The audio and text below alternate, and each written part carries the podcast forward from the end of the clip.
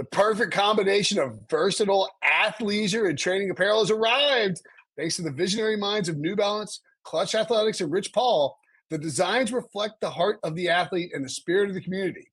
With rising defensive stars Will Anderson and Chase Young on the roster, Clutch Athletics brings the best innovative gear to all athletes, giving them style and performance on and off the field. Learn more and purchase Clutch Athletics at newbalance.com. Robert Half research indicates 9 out of 10 hiring managers are having difficulty hiring. If you have open roles, chances are you're feeling this too.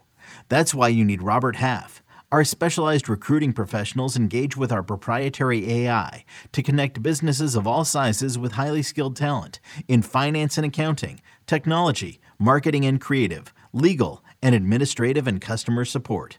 At Robert Half, we know talent. Visit RobertHalf.com today. Jeremy Renner returns to Paramount Plus for a brand new season of the original hit series, Mayor of Kingstown. My job is to create a balance, avoid a war. From executive producer Taylor Sheridan, co creator of Yellowstone. There's some new players in town, and they brought the plague. And Antoine Fuqua, director of Training Day. I know it's always been a war zone, Mike, but this is next level. The mayor is back in business. Are you warning me? You're going to find out. Mayor of Kingstown. New season streaming June 2nd, exclusively on Paramount Plus.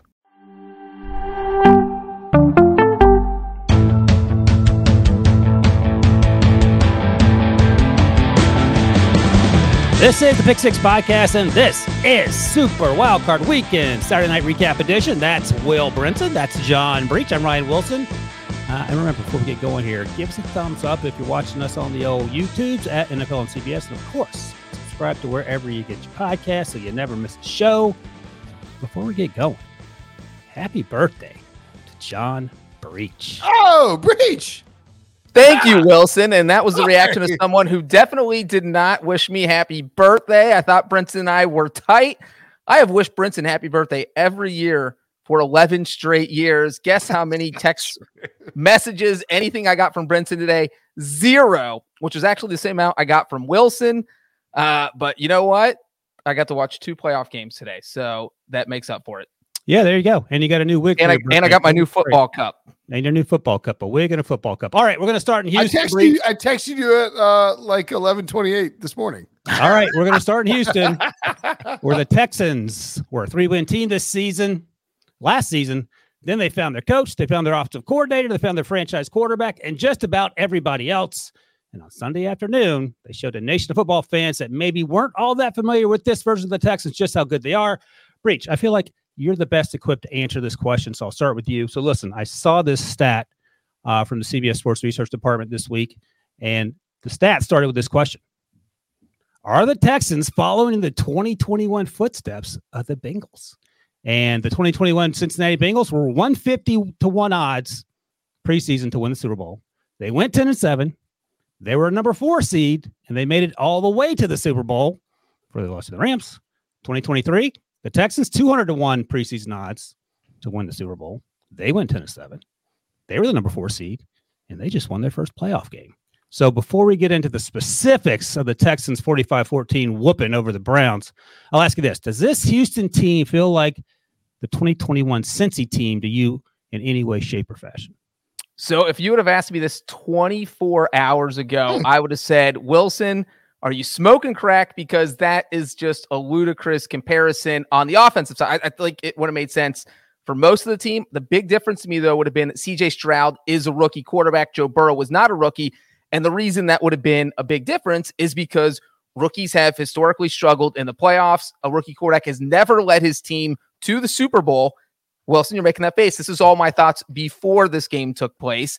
And so, what you uh, inevitably have happened every year is that no matter how good a rookie plays during the season, there is eventually a collapse. And I don't know if that's going to come with CJ Stroud. We're going to talk about how he played. So that would have been my hesitation of making that comparison.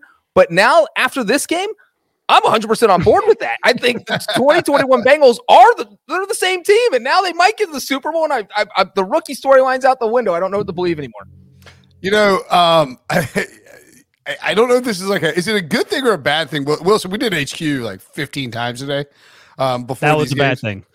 yeah, right, yeah, that was a bad thing. But um, you know, I, I feel like I made the case while making the case, but I wasn't like making the case for the Texans. I was, I picked the Browns. I was dead wrong, dead wrong about the game. But I feel like I the case I made was like, here's the case you could make where C.J. Stroud excels, and it was like Browns defense doesn't travel because it's been bad on the road. C.J. Stroud's performed well in college playoff games. I mean, his two uh, big, I think he had a Rose Bowl game, and then he had an actual playoff game against the um against Georgia last year where he was fantastic.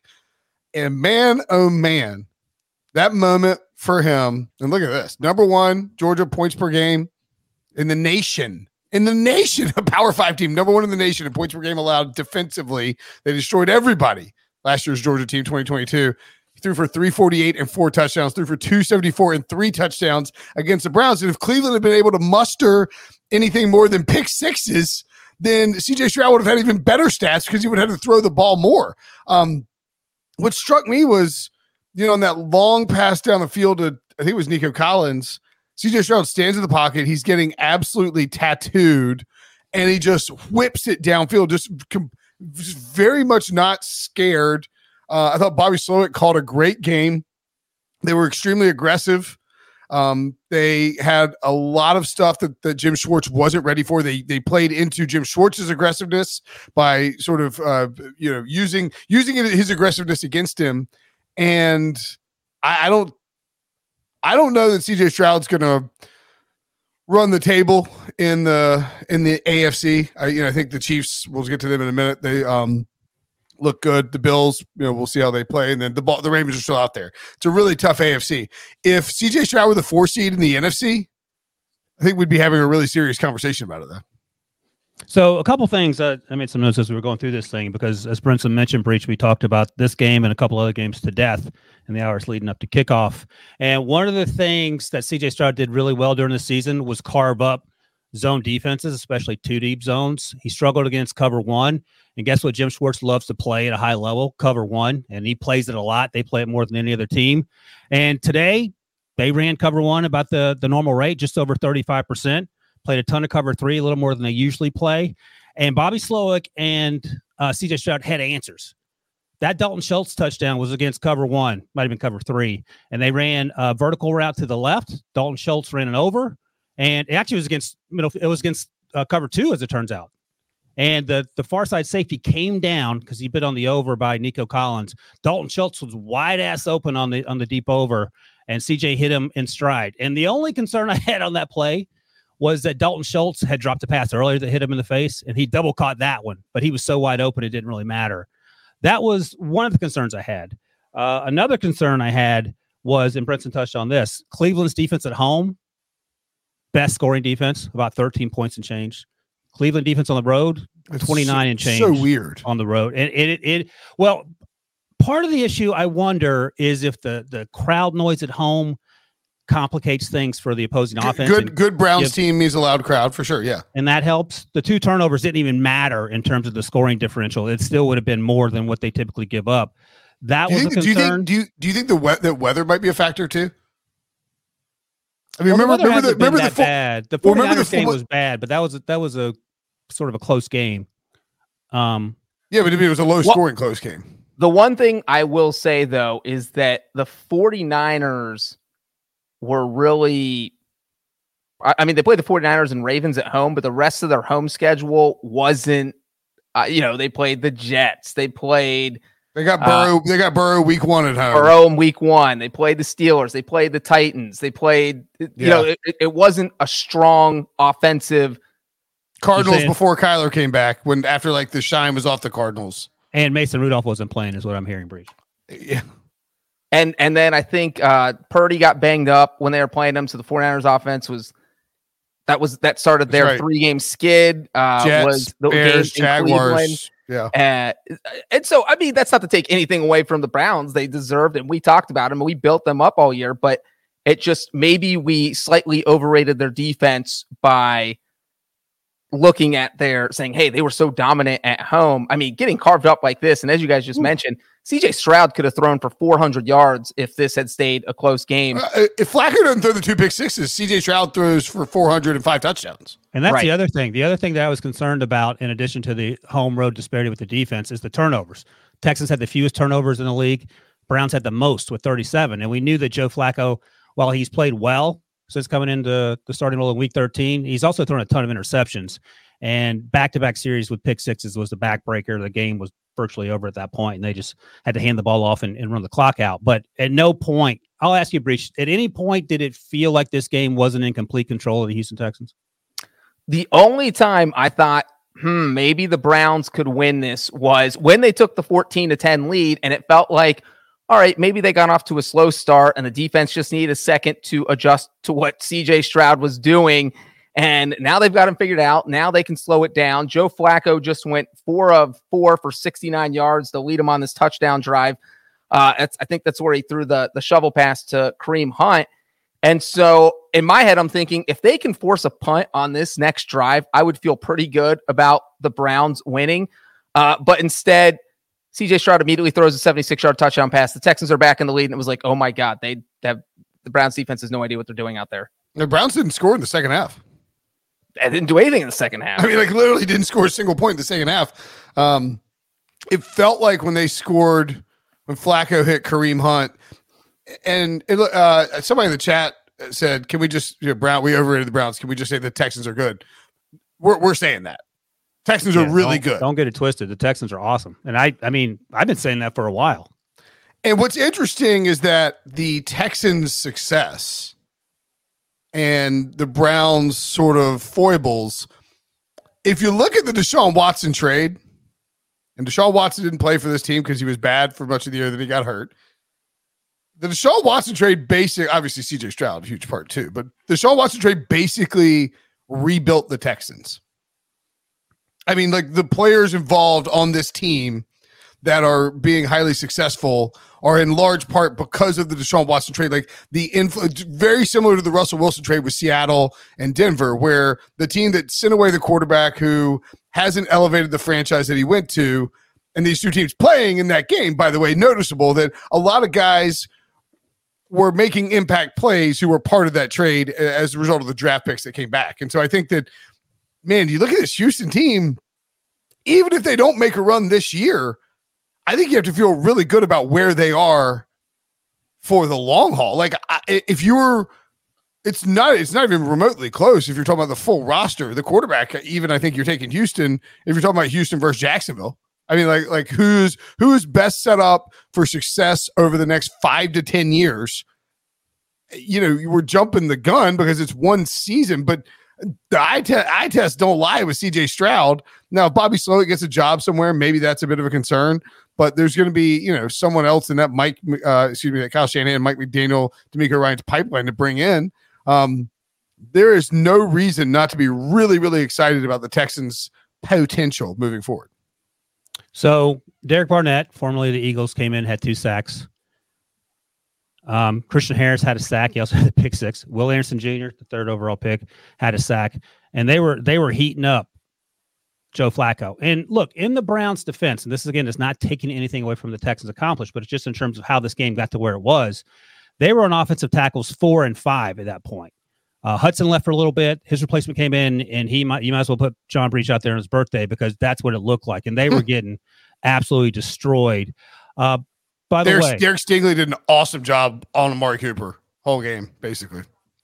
So Houston had four sacks. Mentioned Harris. Mentioned um, Jr. and Barnett. They also hit Flacco on the pick six that he threw. They had six quarterback hits, 11 tackles for loss. Uh, in terms of the offense, Houston had four plays offensively that went for over 25 yards. Three of them directly resulted in ending up in the end zone.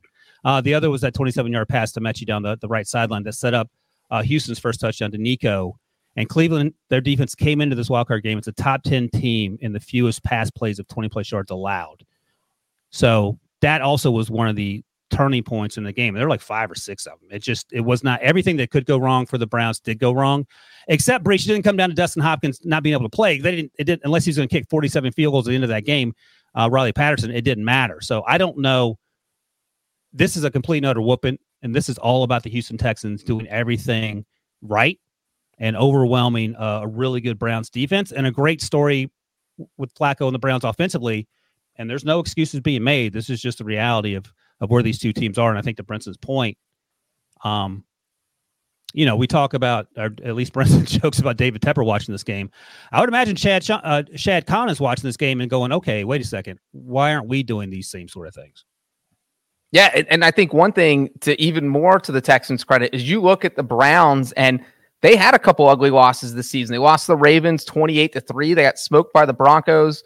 Uh, I think they lost by 17. They lost the Rams uh, like 36 to 20.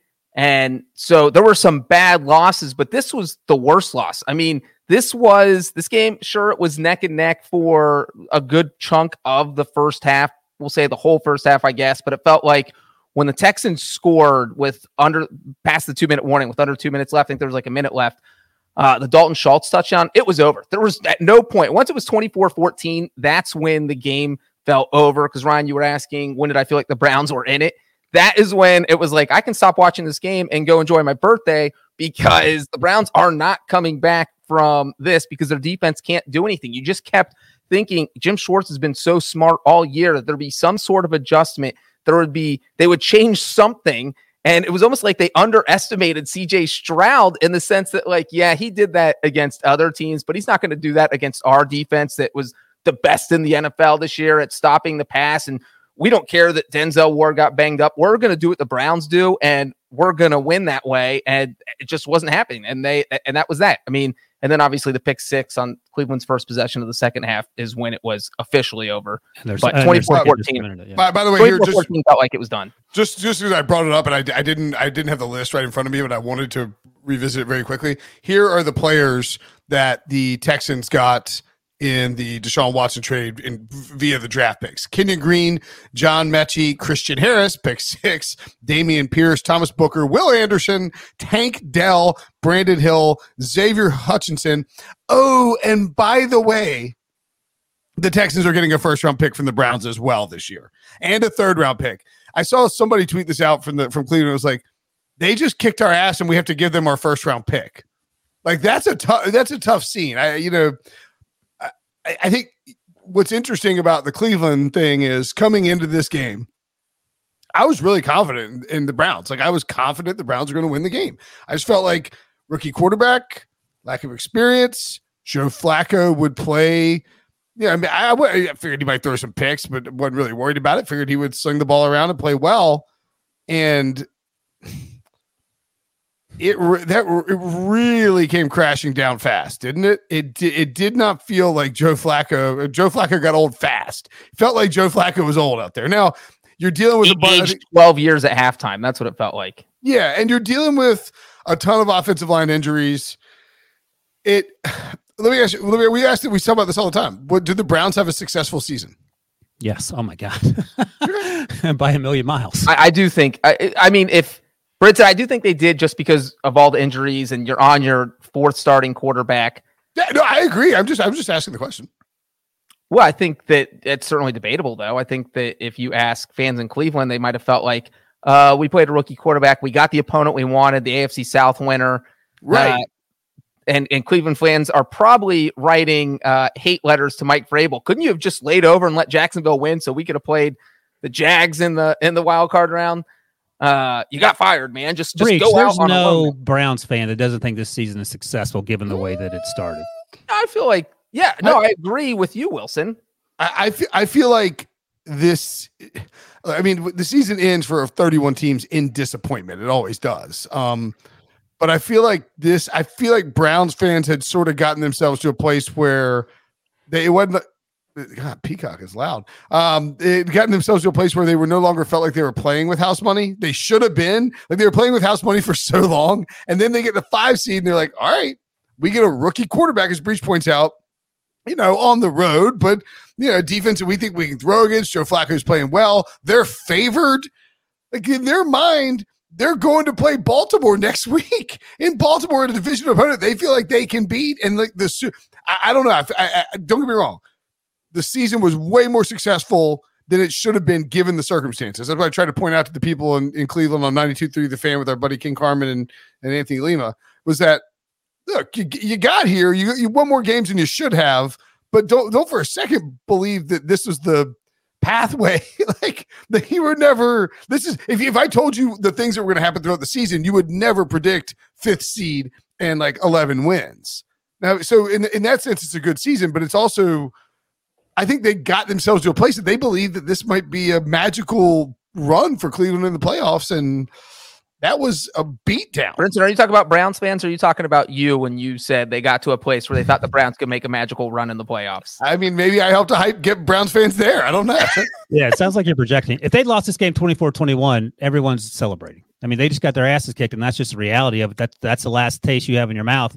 You got own it and move on. You have to be excited about the defense. We'll see what happens with Jim Schwartz, whether he gets a head coaching job. I mean, are you excited about the defense? He just gave up 34 points to a rookie quarterback in his first playoff. We were excited about the defense for 99.9% of the season. Well, and 50% they, of the season because when they were they, weren't at home, they were bad. And they got stomped by a, a really good offense, really good offensive coordinator. And again, the, I think one of the underlying – points that needs to be reiterated and can't be stressed enough is that if you get the offensive coordinator right and you have the quarterback that can help you do that, Chicago Bears, Pittsburgh Steelers, then you can do really good things. And that's to take nothing away from CJ Stroud, who has been absolutely and utterly special. In fact, I think I asked you last time, Breech, if he's a top seven quarterback, and you agreed that he is. He might be actually higher than that, given the way he played. Um, and one last thing I'll mention uh, about the Texans. I got, I got, a hot take too before we move on to the next game. Yeah, yeah I got yeah, a couple things. Yeah, we got a second. I was just going to say that um, the Houston Texans over the course of the season offensively, their success rate was about 47%. They were successful offensively on 54.5% of their plays. Um, for some uh, perspective, and just a preview for the game to come, sorry, producer Harry, uh, the Dolphins on Saturday night were successful on a quarter of their plays. What were you going to say, Breech?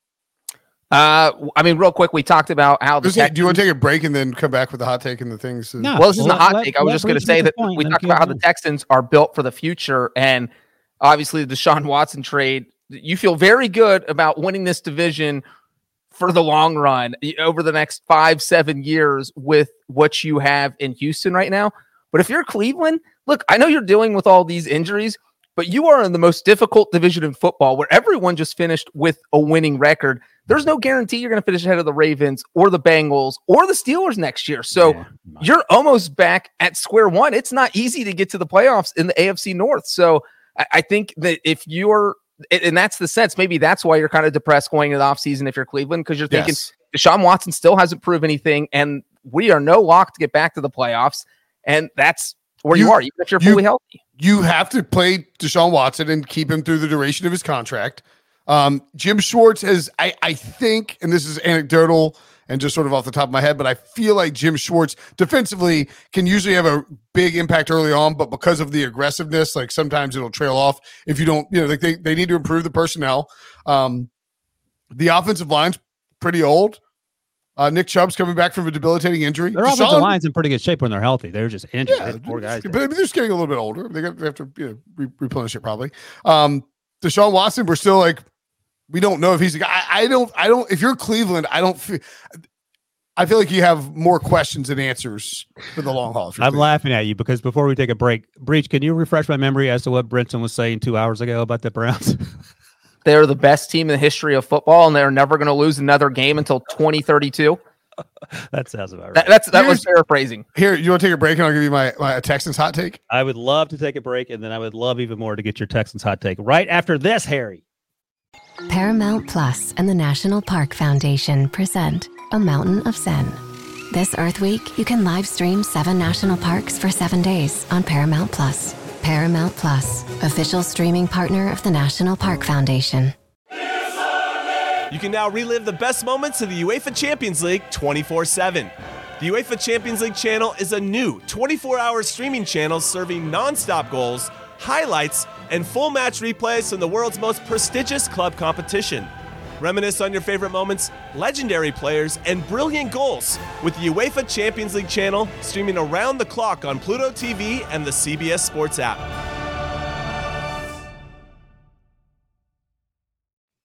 My Texas hot take, Wilson. Mm-hmm.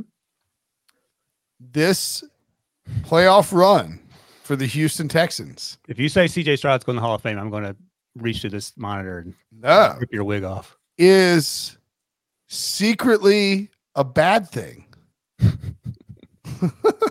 because right. at the end of it, someone is going to hire Bobby Slowik to be their head coach, and CJ Stroud won't have continuity as an offensive coordinator next year. Breech, you can grade the hot take and then I'll follow up.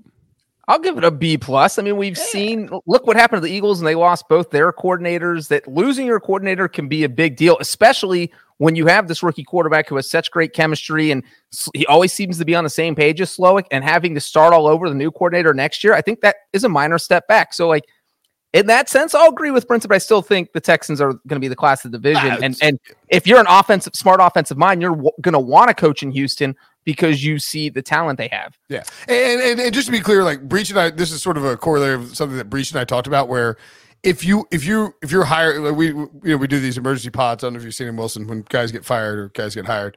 Um, the uh, the the problem with hiring a defensive minded head coach is that if that coach does the thing you want him to do and hire a great offensive coordinator, that offensive you can't guarantee you can keep that offensive coordinator around. Um, so it, it's like you know you know what I mean. Like that that that's the like that's No, the catch twenty two of it. So and I, and I just think look look if Bobby Slowik gets a job job as a head coach, like you tip your cap. He's done a great job for you. Um, he's made CJ Stroud look incredible, and you can probably find somebody to come from that coaching tree. But I, I do think that that's a just at least a mild concern. But for right now, if you're the Texans, keep riding the wave. Just as a hot take. Is it a hot take or is it a mild concern? I think it's a hot take. Okay. I want to throw Uh, out a couple things real quick on CJ Stroud. Tied the rookie record with three touchdown passes. That is the most tied for the most in a playoff game First in half. NFL history by a rookie, and he did it all in the first half. Would have gotten more again if this had been a close game. He is the youngest quarterback in NFL history to ever win a playoff game, which I thought was surprising. Uh, and then he is also the first top three pick in NFL history to win a playoff game as a rookie. So part of that was you figure the top three picks usually go to bad teams. So I understand that number would not be high, but I thought there had to be at least one other quarterback. There is not. CJ Stroud is the only top three pick to ever win Oh, a playoff game. And obviously, uh, rookie QB with first time head coach. We're looking at the stat here on YouTube. Uh, here we go. First time getting the divisional round since old Mark Sanchez and Rex Ryan, your boys, Brinson. Mm. And the last thing I'll throw out about CJ Really Stroud. toeing toeing the line here, Breech. last thing I'll throw. what a foot joke. What a great job there. Uh, CJ Stroud, three touchdown passes, zero interceptions against the number one defense in football during the regular season. That is only the fifth time that has happened in a playoff game in NFL history. The other four quarterbacks that did that went to the Super Bowl. yeah, that's that's a fun fact. And Harry flashed the graphic for people who can't see uh, and are listening to the podcast. Um, I'll just throw. I was going to throw this fun fact out, and, and uh, Harry beat me to it. Brock Purdy, Mark Sanchez, and Joe Flacco are the only rookie quarterbacks to win two playoff games, at least two. And CJ is, is halfway there. So, and, and I just want to follow up quickly to Brinson's hot take about Slowik. I don't disagree with that. The only thing I'll say is they had lost this game. He was still getting interviews. So I don't think it necessarily would have changed anything. But right. I mean, the, the thing you have to guard against if you lose Bobby Slowik and you go back to the Shanahan coaching tree, the McVay coaching tree, is that Luke Getsy was from the McVay coaching tree. Just make sure you get the right one. Hey, let me let me ask you this real quick, and then we'll move to the next game. But um, what's I mean, realistically, how far? What is the ceiling for the Texans, and how far they can go this postseason? 2021 Bengals. I mean, they could. Why can't they get to the Super Bowl? Well, all right. So Houston as the four seed. So we have the. Um, I'm doing a terrible job. I just completely blanked on the bracket. Brenton, But- I already know what you're going to say. Here is what you want to know. Bills likely beat the Steelers on Monday, right? That would mean that the Bills are hosting the Chiefs and the Texans are going to the Ravens for the divisional round, Yes. which would mean that CJ if that would mean CJ Stroud has to beat Lamar Jackson and the Baltimore Ravens, who like fifth all time in DVOA for a single season, and then go on the road and beat either Josh Allen and the Bills or Patrick Mahomes and the Chiefs. So I think it is. I think conference championship game is the uh is the full If you beat the Ravens, you can get to the Super Bowl. It's the hard part. dude. If if they beat look the the Browns game will be a footnote. if they slaughter the Browns, beat the Ravens, and then beat one of those two teams on the road to get the Super Bowl with a rookie quarterback and a rookie head coach, I mean, that's an all time run. Breech. Well, let's see. Breech. What was the 2021 run? For what? The Bengals? Yeah. The second year Joe Burrow, though. Second year Joe Burrow. I- Yeah, I- but what, I- was the, what was the playoff run? They had the home game. Who, I don't even know who they. I'm asking. beat oh, the they Ra- played, they beat they the played the Raiders. Raiders at home, and They then beat they the beat, Titans, they beat the number one seed Titans oh, that's right. You in went to that game. Tennessee, and then they and beat then the obviously beat the uh, Chiefs on the road, which is the scenario Brinson's presenting, except you have the Ravens in the middle instead of the Yeah. Titans. Okay. You got to go to Kansas City and win. And I just feel like if, if they beat the Ravens, they would have the confidence that they can beat Kansas City or whoever they would face in the AFC title game. But one thing about the Texans, they have never won a road playoff game in franchise history. That's crazy. Uh, and then we're looking at the Texans are 0 and 4 all time in the divisional round. They are the only team in the NFL that has never made it to a conference title game. So no road playoff wins, zero conference title appearances. CJ Stroud would be breaking new ground if he wins the divisional round because it'd be their first divisional win ever and first road playoff Was win. the was the Letterman jacket? that was the that was regular season Monday night, right? When the Texans went to New England, that was an all. I mean, I love our colleague JJ Watt. I think he's I think he's he's actually like his Twitter account has somehow like gotten way way better like in just the recent weeks. But that was one of the all time eggs, and uh, like to put on to put on the Letterman jackets and go on the road to New England. Worth noting, by the way. I mean, the Texans have been around for 21 years. Pretty check like they've been around as long as the Bengals. yeah, so is, Jacksonville hasn't been around that long. Carolina hasn't been Pan- around that Panthers long. and They've Panthers and the Jaguars went to a conference championship game in their second season in the same year. Carolina's been to two Super Bowls. Like just because you haven't been around that long doesn't mean you have, can't go to a win a road one road playoff game. Wilson, that's is that too much They to were ask? waiting for CJ Stroud. It all comes Well, together. apparently, he's I'll gonna Yeah, mention the, the. Texans did the Texans. So that means that the Texans have more playoff wins against Andrew Gregory Dalton than they do road playoff wins. Yep. You could bring that up and say that. Even JJ Watt tweeted about his pick six against the Bengals in 2011. And then the NFL's official Twitter account tweeted out the highlight. And I'm like, do we have to have, are we doing this during Yeah, another seriously. playoff On game? Can we just not talk no about less. it? Yeah, Yeah. come on, guys. I'll mention Did that, one wait, thing did that happen move on your birthday, by the way? Uh, it did not happen on my sister's birthday. Fun fact. Oh, that's a shame. is not fun for her. All right, one last thing, and then we'll move on. Uh, this is from Next Gen Stats. Uh, CJ Stroud averaged a career high plus 0.69 expected points added per dropback. Uh, that's the most by rookie quarterback in a playoff game in the um, Next Gen Stats era. But the important part of this week for me is he completed seven of eight passes under pressure for 118 yards and was not sacked. And I mention that because the Ravens will get after it in terms of getting in the quarterback's face. Mike McD- Macdonald is, is a different cat than uh, than Jim Schwartz, and not necessarily they're both great, but in different ways. So that's just something to keep in mind as you look at. Well, they, I think they Jim Schwartz does a lot more aggressive stuff, and Mike Macdonald does a lot more uh, coverage, like like uh, faux coverage disguises, sort of like that. Those fire blitzes that that LeBeau used to run. By the way, uh, just one more random note: David Njoku. He's a former first round pick. He's been around for a long time. He's only 27 years old. He has really come into his own this year. Uh, how sad is he going to be when Joe Flacco leaves? yeah, no kidding. Probably. The funny thing is that Houston has been really good against tight ends this this season, to the point where Amari Cooper and Njoku's in his seventh season. He he was drafted when he was 20 years old, which is also It's crazy. crazy. Yeah. To the point where Amari Cooper went for 265 and two touchdowns the last time they played. Of course, CJ didn't play in that game. I don't think Will Anderson played. Um, but they got Njoku going early. And this is one of the other things I think affected them. Um, they start once they started shutting down Njoku, and he had a few drops later. Cooper was not 100. percent That was clear. He, He you could tell issue. for sure. Yeah. And then once you had to go to Plan B, which was David Bell, who had a career high six or seven catches, that's in addition to all the other things that went wrong. So eight, eight catches for uh, 54 yards, actually. All right, let's Uh, real on. quick on Njoku. Uh, he Oh, had yeah. five, including the playoffs. He had five games this season with 90 yards or more, or four, all of them with Flacco. Did- So that means they all came after he fell into a fire. And yeah, after he fell into a fire and uh, all with Flacco, his highest without Flacco was 77. And I don't think he had another game above 60. Jeff Driskel ain't getting it done, is what I'm hearing. All right, He's going to be begging for Joe Flacco. Okay, to wait, stay. sorry. One, one, one more thing. The uh, the Texans. Well, I was going to say, like the Texans' run defense is awesome. Very curious to see how that that that uh, we're gonna. I'm ass- we're assuming it's the, assuming it's the Ravens that they, they go up against. But like, How very far did cu- the Texans get? uh, the, the Ravens beat him by double digits. Wilson?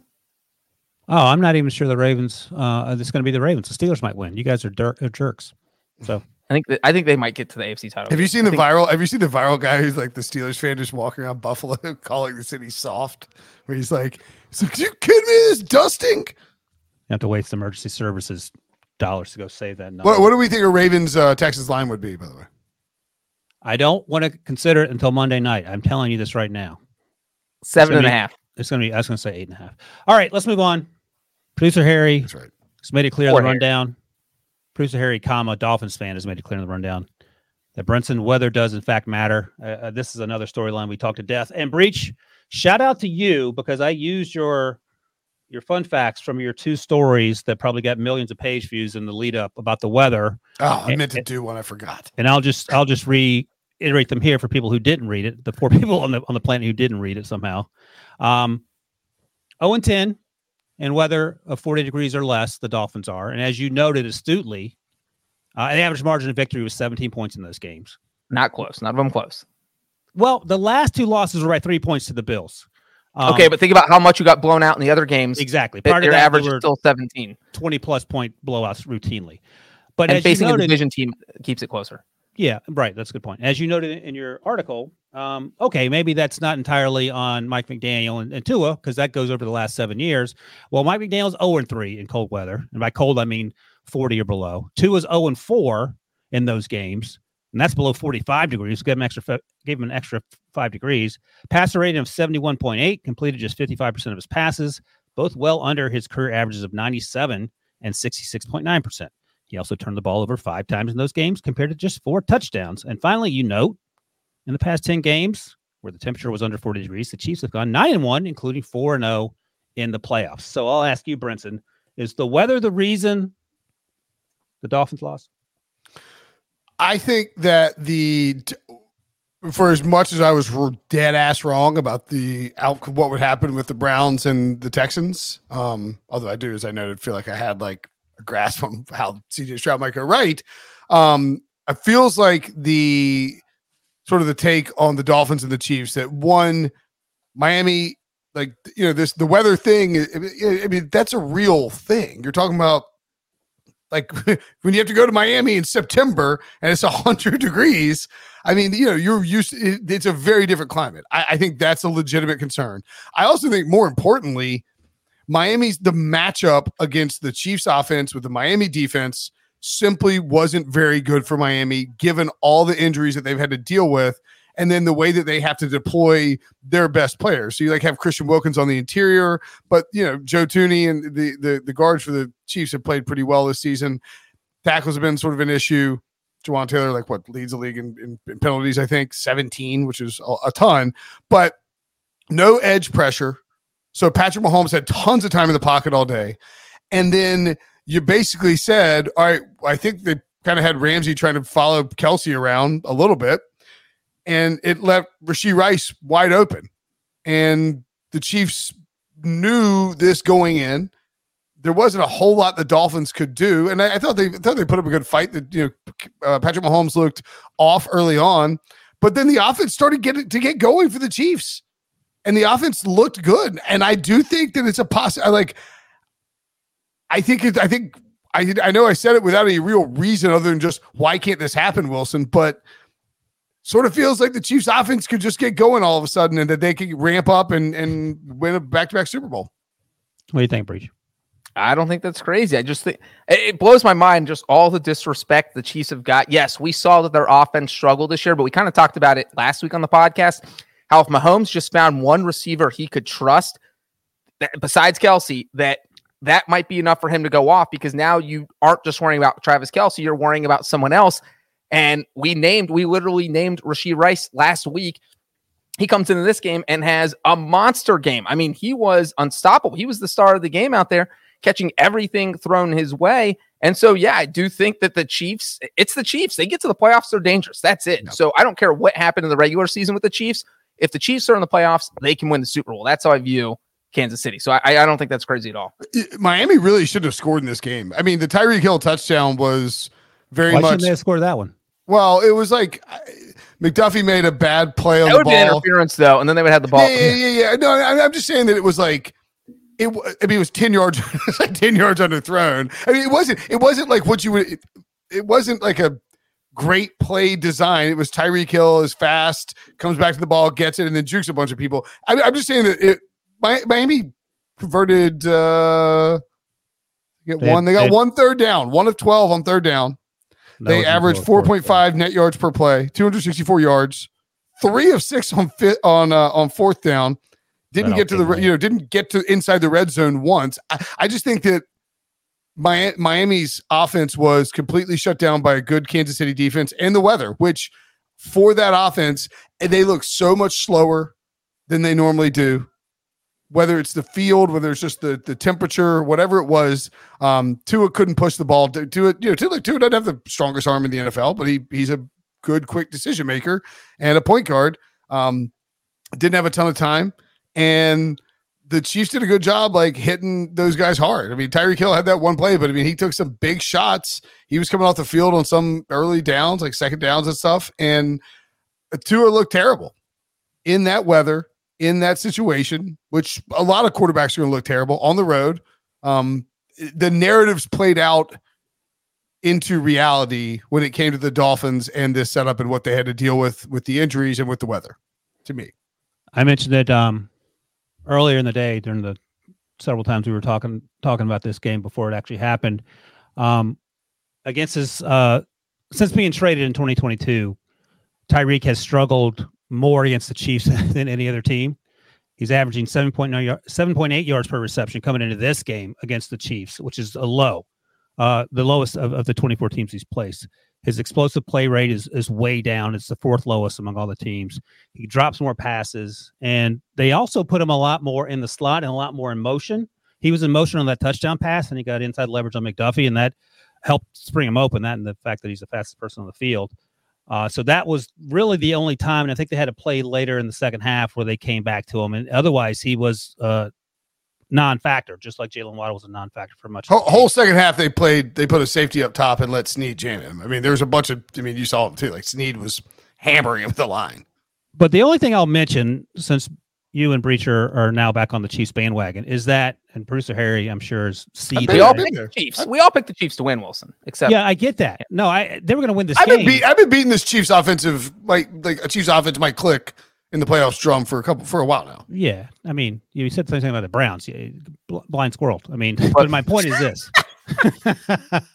this is my point. I don't care. That ball. Just Brinson's taking. Man, I've had to do HQ for an hour and a half. Like this morning, I you know, I had to pick somebody. No, I don't. I'm fine with that. Yeah, we all picked him as Breech noted, and if you if you guys want to ride the Chiefs, I get that. But here's what I would say about about not necessarily this win because I think we all agree that's going to happen going forward. The Dolphins were battered and bruised coming into this game.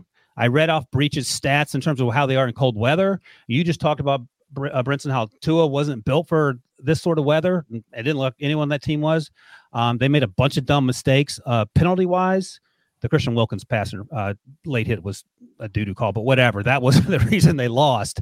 I'm just concerned that this is not necessarily sustainable. Now, they Vic Fangio said we're going to go after Patrick Mahomes, and he did not stop. He did not let up. And Patrick Mahomes ate them absolutely alive. And a lot of that was because of Rashee Rice was able to catch a lot of balls that he's dropped in in, the past over the course of the season. Travis Kelce had a case of the drops in this game, but if if not for Rashee Rice, maybe the game's a little tighter. I think they still win. And also the running game got going. And I don't know if that running game travels against um, the Bills, maybe. I don't know if Rashee Rice does these things things against the Bills, if that's the team they end up playing next, if chalk happens. That's my only concern. Not that this team hasn't historically been great, but they're not the same team that they were the last few years. That's my only point. Um, by, by the way, did, I just happen to have this up from Next Gen Stats. Dolphins use cover zero on 18 dropbacks, tied for the second most in a game since 2018. Mahomes is actually only seven of 18 for 74 yards negative 6.2. This is via next gen stats, as I mentioned, negative 6.2 EPA versus all of the coverages 16 to 23, 188, and a touchdown.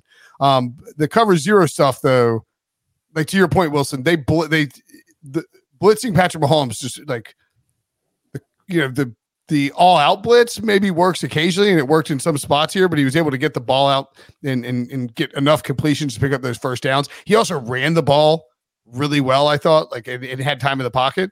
Um, if the Chiefs, if the Steelers beat the Bills, oh, now we're now we're going to talk about the, the, Steelers winning the football game. Well, if that happens and the Chiefs get to host the Texans, they don't want that smoke. I think they prefer that to the Bills on the road, right? I don't know. It's hard to tell. Like, I don't you know. You don't have the you don't have the Texans at home than the Chiefs on the road. I mean, the Bills on the road.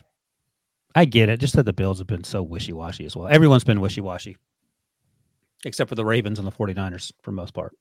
But yeah, no, I get it. I think you do want to, obviously, you want to play the Texans at home, but or do you not Breech? You haven't said anything.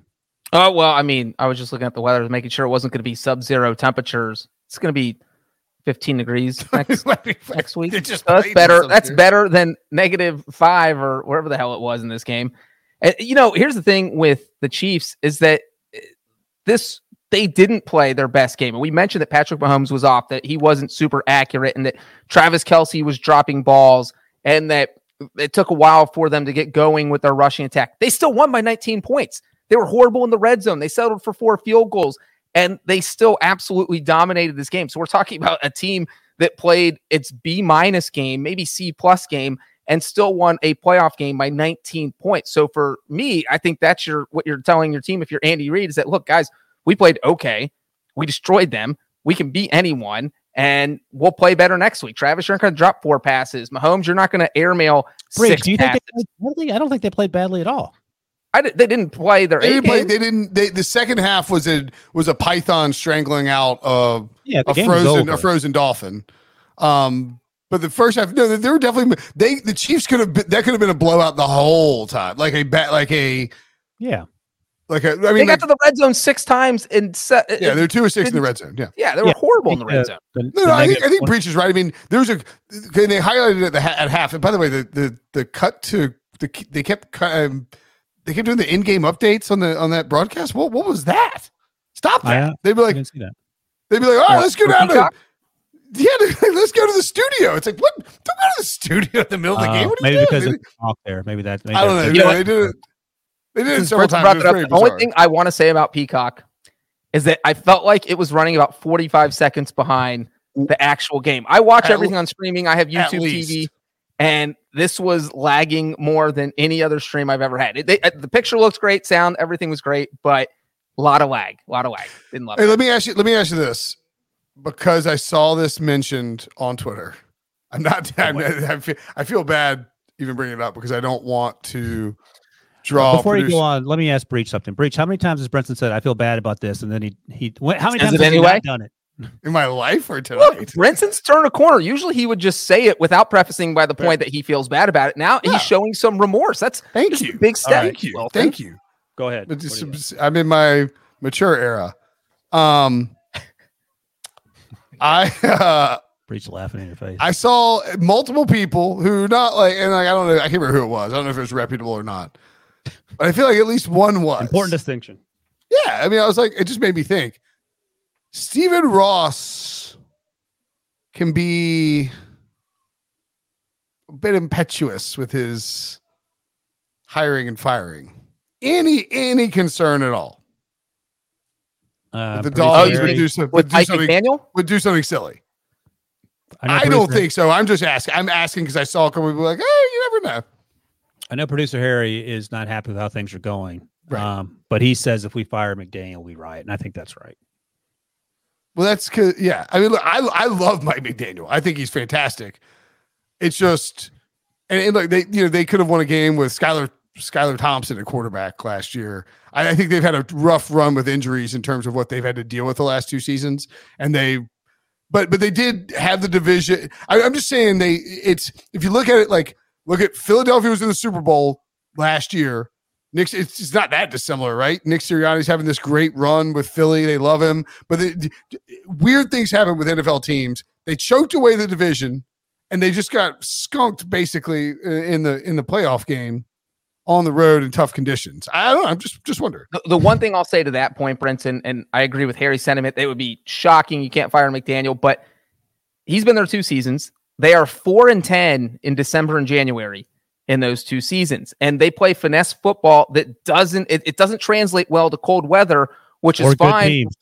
Or good teams, but Right. more to cold weather. It's fine if you are playing a bunch of home games uh, in Miami in December and January, but if you have to hit the road, that's trouble. And so you need to, it's not McDaniel's fault. He's not the one directly building this team, but it is his offense that is struggling to put up points. They scored under 20 points in each of their last three games. They ended the season on a three game losing streak with losses to the Ravens, Bills, and Chiefs. So that is partly on McDaniel. I think that McDaniel needs to go in this offseason and just kind of evaluate himself and say, okay, why cannot why can we not win in December and January? Why are we struggling against good teams? Is something I'm doing? Is it Tua? Is it Nobody. is it Nobody. like what is our problem? Because they're gonna have to make a decision with Tua. They're gonna have to give him a two hundred and fifty million dollar contract, and I'm sure that everyone in the AFC East would love for them to give Tua a two hundred and fifty million dollar contract. Mm. So I, I well, I just think they have a lot of they've got to figure out what their problem is and how they can fix it because there clearly is some. I mean, Tua was the MVP favorite like four Yeah. months ago, and and he couldn't throw. He looked like he was trying to throw like chunks of ice. He looked like a toddler throwing chunks of ice out there. I don't think he. I mean, I don't think he played as terrible as you guys are making it out to be. He didn't have a great game, but it's not like he was. I think he was twenty or thirty nine for one hundred ninety nine yards, a touchdown and a pick, and the touchdown was Well, real, I'll, 10 I'll yards say real track. quick on the McDaniel thing is that the point I thought the Dolphins lost this game, I would pin it on McDaniel. Uh, it was 13 to 7. The Dolphins had the ball in the second quarter. They drove down the field. They ran the ball six straight he times, started passing. Faced a third and one. So, six straight times they had run the ball. McDaniel decides to throw it on third and one instead of running it. Uh, uh, by the way, those those six straight or four straight runs. So they just run the ball four straight times for 21 yards. So they're averaging over five yards per carry. Third and one at the Chiefs' 44 yard line. Hey, why don't we throw it, even though we're averaging five yards a carry on this drive? Fourth and one. Hey, why don't we throw it again, even though we were averaging five yards a carry? Both passes go incomplete. Chiefs take over on downs, and it just felt uh, that was their last great chance. If you go down, score a touchdown there, you're ahead. You're winning 14 to 13. If you get a field goal, you're down three points, which is psychologically different than being down a touchdown. And so I just thought McDaniel blew it with the play calling there. And after that, just felt like the Dolphins offense never really had another chance while the game was close. Yeah, I, Let me- look, I'm, I'm not saying fire Mike McDaniel at all. That I love Mike McDaniel. I want him in the NFL. yeah, I don't. Uh, yeah. I don't either. I, I, I, McDaniel's a great coach. He's one of the smartest coaches in the NFL. They I was asking what I'm asking, and somebody in the chat mentioned something about Doug Pederson. Uh, Doug, I don't think Doug's job is totally safe either yet. There's still like this Press Taylor thing lingering out there. But you know, I, I just I just wonder, are are they like where the, the are those questions going to be asked of Mike McDaniel this offseason? And is it a case where okay, if we're going to give all this money to Tua, do we need to be getting more from the offense late in the season and against good teams? because the, they were against playoff teams. The Dolphins' offense this year was bad. Let me ask you this, and then we'll get to our MVPs. Uh, negative 25 ish, I think, was the real feel, which is awesome uh, in Kansas City Arrowhead Stadium. That's a 95 degree difference from what the weather felt like uh, in Miami Beach Gardens, 67 ish degrees tonight. Uh, if the game had been there, had they won in week 18 against the Buffalo Bills, Mm-hmm. are the Dolphins beating the Chiefs in 67 degree weather at a, in a home game? It's 'Cause I- closer. it's closer, but no. is it closer? Maybe. Breeze? I think I- maybe I- it is. the, the the the the temperature and the weather definitely impacted the Dolphins' offense in a negative way, more so than the Chiefs' offense to me. Well, the Chiefs set up for a bunch of field goals. I would imagine their offense would have been a little sharper as well. And you guys said the Chiefs didn't play that well offensively. Well, I, I but didn't the- say that. Breech the thing about the Dolphins, I would say, is that when it is minus 25, you have a quarterback who is clearly has struggled in colder weather. We you noted his stats at the when we started talking about this game. I don't know why you're throwing it 39 times and only running it 18 times. I mean, this was a two score game until the end of the third quarter. So for the first three quarters, there was no reason to get out of doing what you're doing. And when you're averaging over four yards per carry, uh, like the Dolphins were, I just thought maybe they should have run the ball a little bit more in this weather because it's so hard to throw the ball when there are 30 mile an hour winds and a negative 27 wind chill. Achane should have gotten some more uh some more run as well too. Hindsight Breech. Why didn't you say it before the game? I'm kidding. Six carries, nine We did a yards. podcast before the, this game. uh, all right, let's do some um, Brinson VPs. Brinson, you got your guy? Or you're not ready yet. Um. Well, I mean, somebody's gonna. I'll, you know what? I'll take uh my my Brinson VP is Andy Reid's mustache. Ooh, it's good. Frozen, glorious. I love that Kaylee Hartung of the who I thought worked for CNN, but then works for Amazon now to the Thursday night games, also on Peacock. Went hit to Andy Reid because everyone was everyone was tweeting about it and it was being discussed on the broadcast and it's a hot topic on social media. She went and asked Andy Reid, "Hey Andy, are you aware that your mustache is frozen?" Which like we all have some form of a mustache. Now we've never probably never been in that cold. If you're if you've got precipitation on your mustache, you're aware, fully aware. Don't need to check with Andy Reid to ask him if he knows it's frozen. But uh, to the actual point, Andy Reid, I thought did a really good job game planning against the Miami team, knowing like knowing all the weaknesses of that defense, knowing how to sort of attack Vic Fangio's defense, knowing that people have been criticizing your offense for much of the year, knowing the temperature, knowing the whole situation. Thought Andy Reid, excellent, excellent A plus job coaching up the Chiefs. And look, they haven't been that great all year. This is almost certainly their best game of the entire season. And it just wouldn't be that surprising if we get to Vegas and Patrick Mahomes and Andy Reid are there too. Breech VP, you're up. I, I should give it to CJ Stroud, but as we know, yeah. yeah. is that too easy? Yeah. I'm going to go with a special teams guy. I'm going to go with Harrison Butker. Oh yeah. Uh, look, hey, before the- you before you go on, explain to me what it's like to kick a ball because your dad played in that one of the coldest games ever. What's it like to kick a frozen anything? So this ended up with minus four kickoff temperature, which was the fourth coldest game in NFL history. The Bengals played in the Freezer Bowl, which was negative nine kickoff temperature, negative 59 wind chill. And my dad was on a podcast with Brent and I said it was so cold that his car broke down and he had to get a ride to the game from the waitress at his hotel. This is my favorite uh, story of this ever on this podcast. Crazy story that he kicked two field goals in that game, two for two against the Chargers in that 1981 AFC Championship, uh, and just had bruises on his foot. He said if there had not been a bye week to the Super Bowl, that it would have been very painful wow. to kick that week. And so now you're talking about Butker, and they flashed a stat that I thought was very interesting during this game. NFL kickers in the playoffs, 64% when the temperature is under 10 degrees. So you think about how good kickers are now. Guess what? Cold is the great equalizer because you can't kick the ball far. There's never been a 50 yard field goal in a playoff game where the temperature is under 10 degrees because it's just the distance, like kicking a rock. It's like kicking a rock. The distance isn't there. The wind's usually bad if it's that cold. So you have that. So 64%. Butker goes out there and hits four field goals, four for four, the first kicker in NFL history to make four field goals in a game where the temperature was under 10 degrees. Uh, I, I, just have a question for Breech really quickly. Um, the opening kickoff by the Dolphins, did you see that? Uh, I don't think I did. And it was it, they squib it. it I don't. I couldn't. I was going to ask you if it was on purpose or an accident. It was like a stone cold duck hook that the Chiefs ended up f- fielding near the sideline because they weren't sure if it was going to go out of bounds or not. But it, it looked like when I think this Sanders Sanders do the kickoffs, like when he when when the guy made contact with it, he it looked like he was like, oh, like he realized like, oh my god, that thing is heavy. That it was going to hurt. It, well, I think part of it is the wind so strong that you don't want to blow out of bounds. You don't want it to get caught at like the 20 yard line. So you don't know where it's going to land when you have 30 mile an hour winds and you're going to break your kicker's foot if he's putting everything he has into it. So you just kick a low line drive and okay. hope it bounces really far because the field's slippery and icy. Shout out to Harrison Butker too. He did have a touchback on one of his kickoffs. I noticed. That's just to even get to the end zone. That's, should win MVP just for that. he should win MVP and get offered a new foot. Him. Who you got, Wilson? Oh, and, right. oh, oh, and Harrison Butker is now the seventh all-time leading scorer in the history of the NFL in the postseason.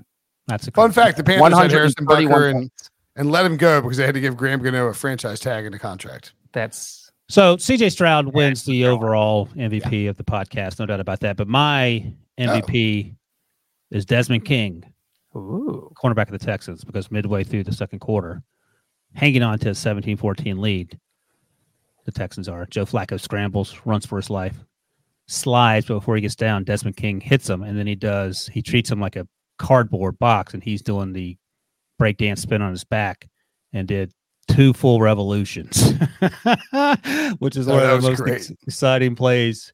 And his regression to the mean tweeted out, and this is just funny because I was looking for the actual video of it. This game was over the second a Texan hit the fidget spinner on top of Joe Flacco, and I think that's exactly right. That was uh, something you know.